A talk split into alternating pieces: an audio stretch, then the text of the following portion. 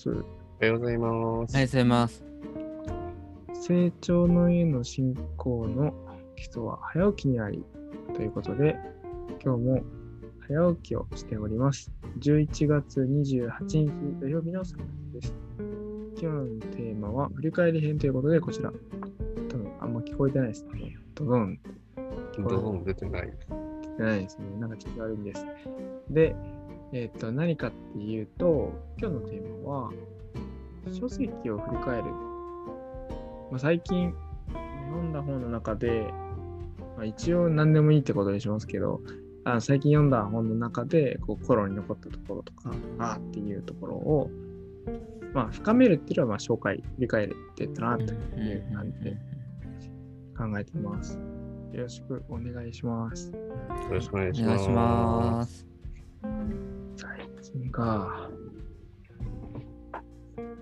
はい。えーでは、このテーマを出させていただきました。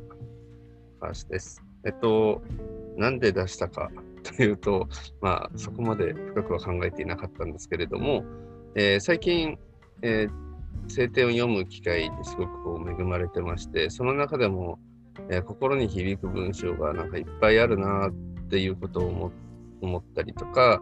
えーまあ、自分の中でも、えー聖典一冊を1ヶ月で読み切ろうっていう会をやってて、その感想シェア会でも勉強になったり、また、青年会の中央部でやってくださってる、今は亀田さんがやってくださってた、あのー全国の、えー読もうゼミっていうのがあって、えーそちらの方とかもすごくこう良くて、やっぱり出るたびに学びが深いなということをすごくこう思っていたので、なんかそういう皆さんの読んだ最近の本の中の一押しを聞いてみたいな、そんなことを思ってですね、まあちょっと書籍を振り返ってみようではないかという提案をさせていただきました。で、話したついでにそのまま話します。えっと、私が最近読んだので、えーすごい心に残っているのは、えニス成長先生の知恵と愛のメッセージ。えーまあ、あマサル先生の、えっと、審判生活と人間の再建もすごい心に響いてるんですけど、やっぱりでも知恵と愛のメッセージの中に書かれていたんですけど、その腕が痛いと嘆く人がいるけど、そのその方逆側の腕、えー足ひ足とか膝とか頭とか背中とか腰とかどこも痛いそっちは痛くないのになぜそっちを喜ばないのであろうっていう文章があってあ確かにって頭痛い時頭痛いなーっていうそこになんかすごい注目するけど頭痛い時に足から指まで全部痛いかって言ったら多分頭だけなんですよね痛いのってね。と思った時に そっちにあ感謝してなかったなってなんかすごい当たり前のことを書かれてたんですけどなんかそれがすごい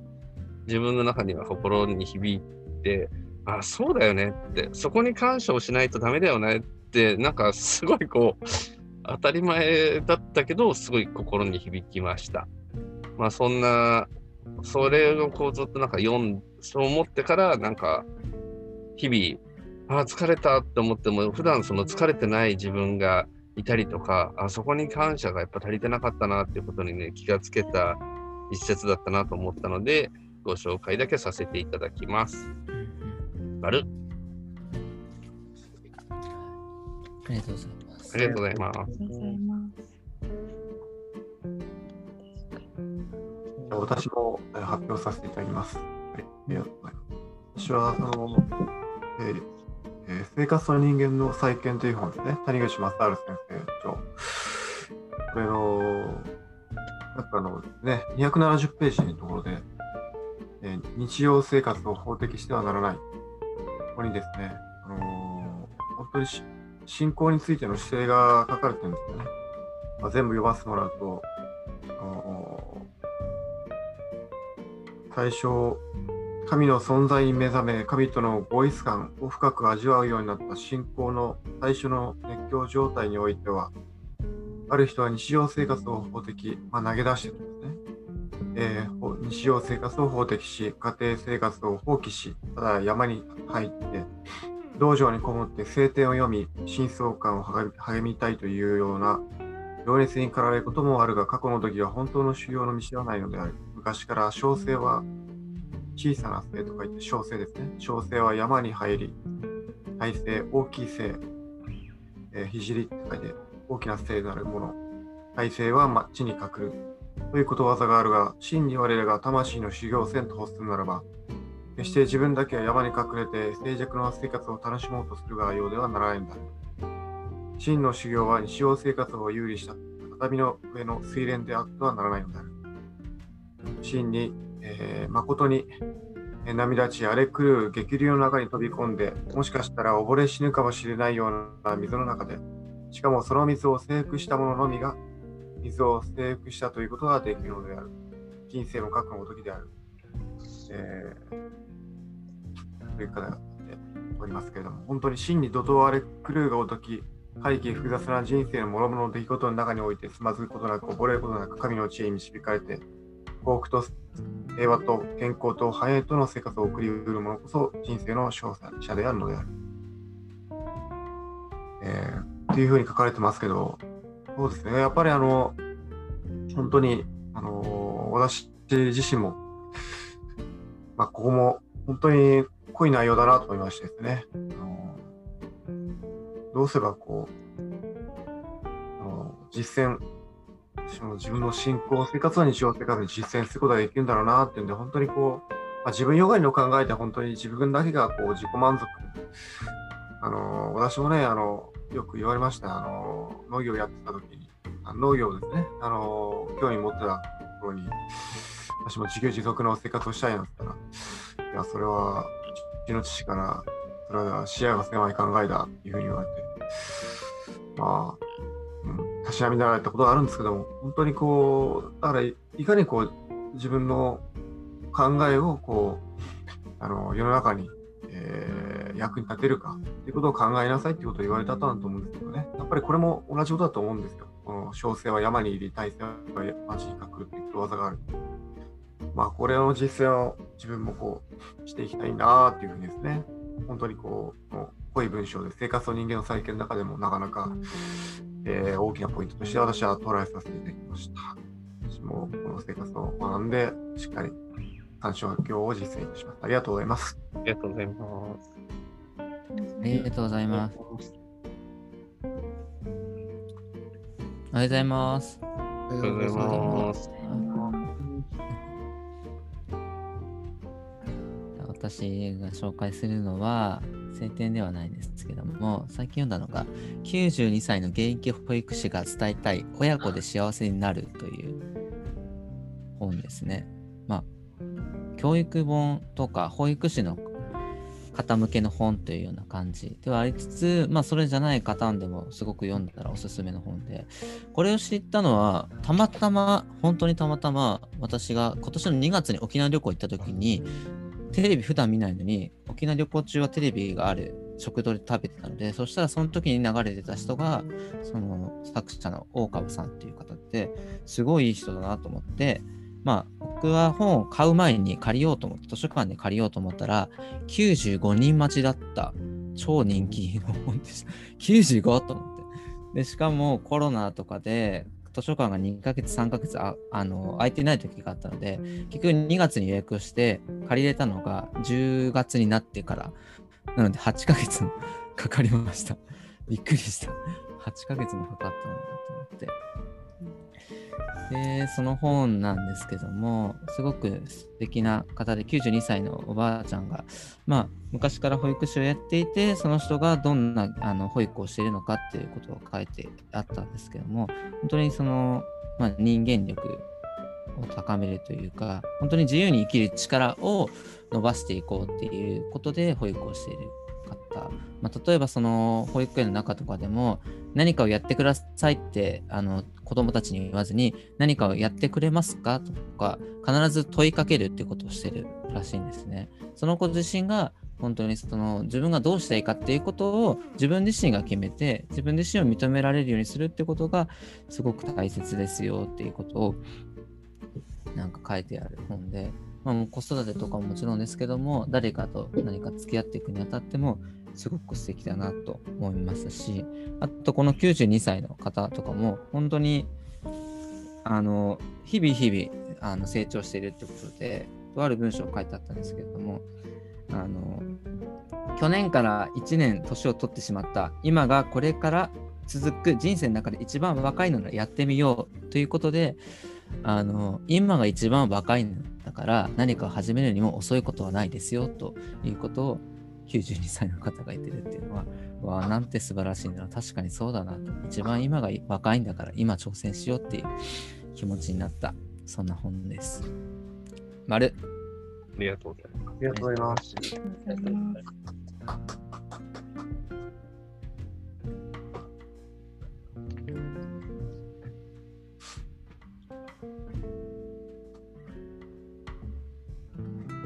きます。えっと、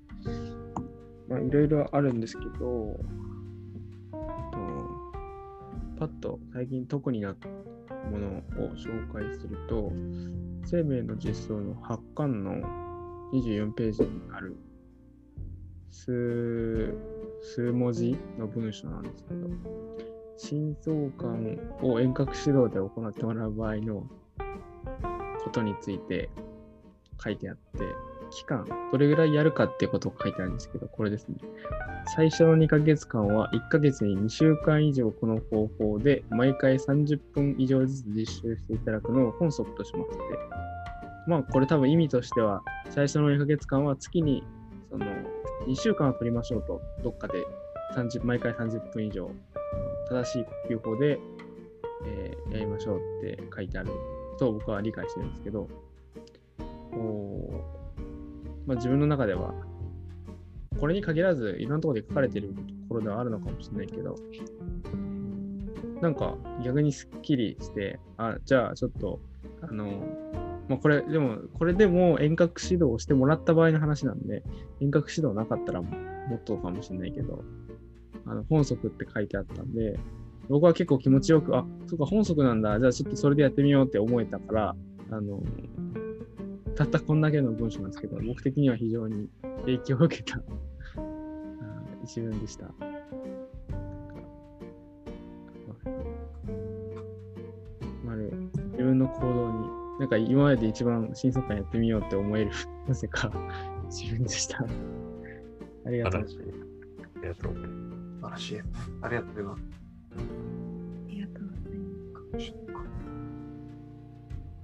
確かに私の中で一番難しい本。うんありがとうございます。ございます。なんか最近は読んでなかったんですけど、3ヶ月前ぐらいに読み終わった本で、なんか僕は死なないっていうがんになった人が書いた本なんですけど、うんこの人がんがんステージ4で、なんと、ま、もう死の宣告、あと数ヶ月、3ヶ月ぐらいですよ、4名みたいな話をされてる人で、すごい最初は自分の自我、あの、自我っていうか自分のあの力で僕はがんを対対峙するんだみたいな感じで、めちゃくちゃ最初、その食事療法とか、がんにいいと言われることを全てやり尽くしたっていうことを書いてあって、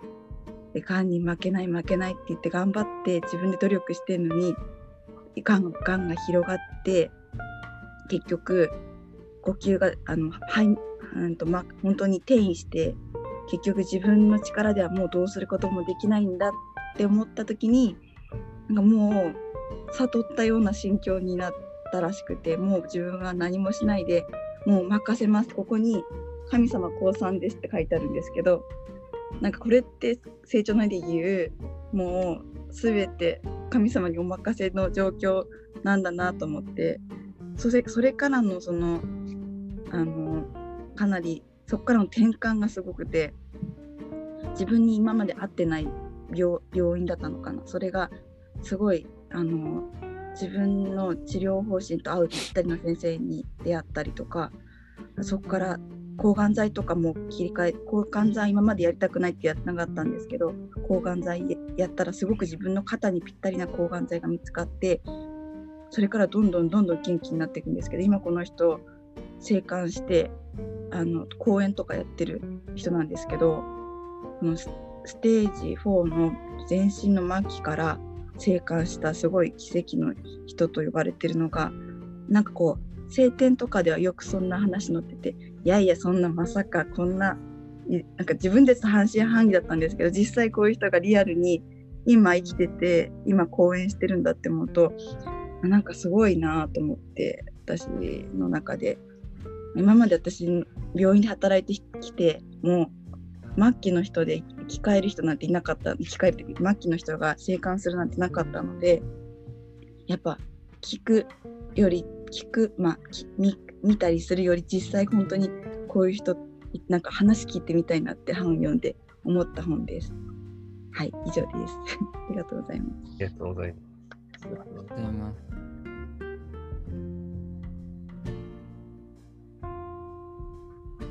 時間もあれだけど、なんか紹介したいのがあれば。紹介したいのか。知らん知らん題名だけで。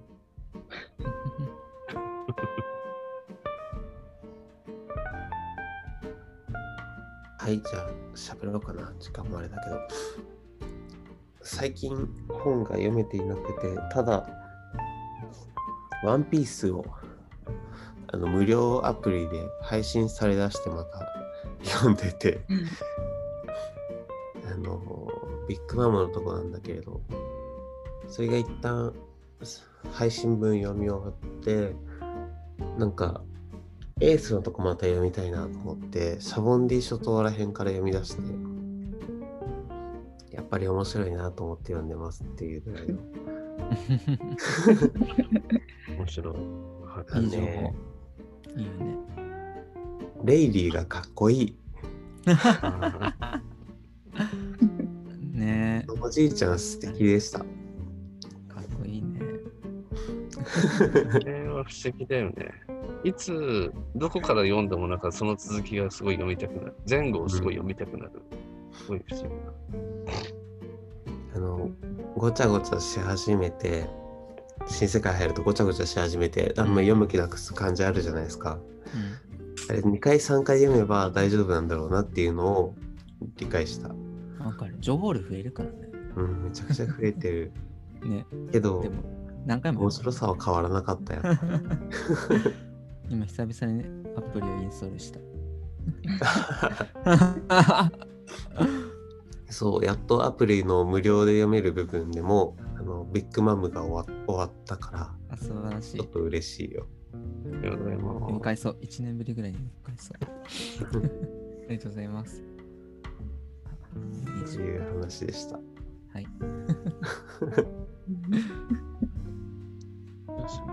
しますか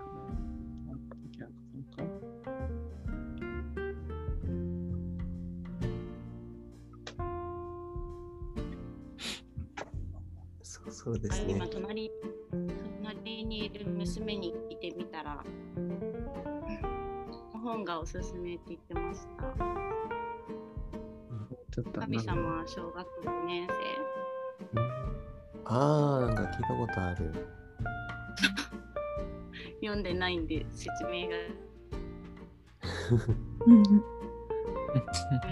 おすすめ本みたいです。うんうん。うんありがとうございます。すごいタイトルが気になる。それがわからないから、ね、みんなが一番読ん。でみたいと思うかもしれないですね。秘密が残る。はい。ありがとうございます。はい、ありがとうございます。本、観今、金庫観光言いましたね。はい。光。じゃあ、日だけ日記です。無限の尽きざるアイディアが今自分に流れ入りつつある。無限の尽きざるアイディアが今自分に流れ入りつつある。ありがとうございます。ありがとうございます。ありがとうございます。では以上で11月28日土曜日をさなでおります。今日のゲストは、えー、谷江、内田、高橋、鈴木、田村、美代ので、竹若でした。今日の記念力を高めてまいりましょう。ありがとうございました。ありがとうございました。ありがとうございます。ありがとうございます。はい。ずるずる。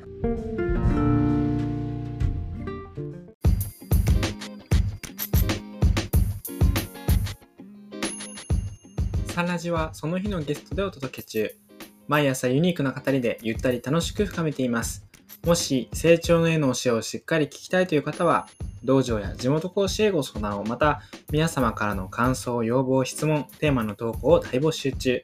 詳細は公式ウェブサイト、サナリ .com にアクセス。綴りは sanradi.com sanradi.com です。それではいってらっしゃい。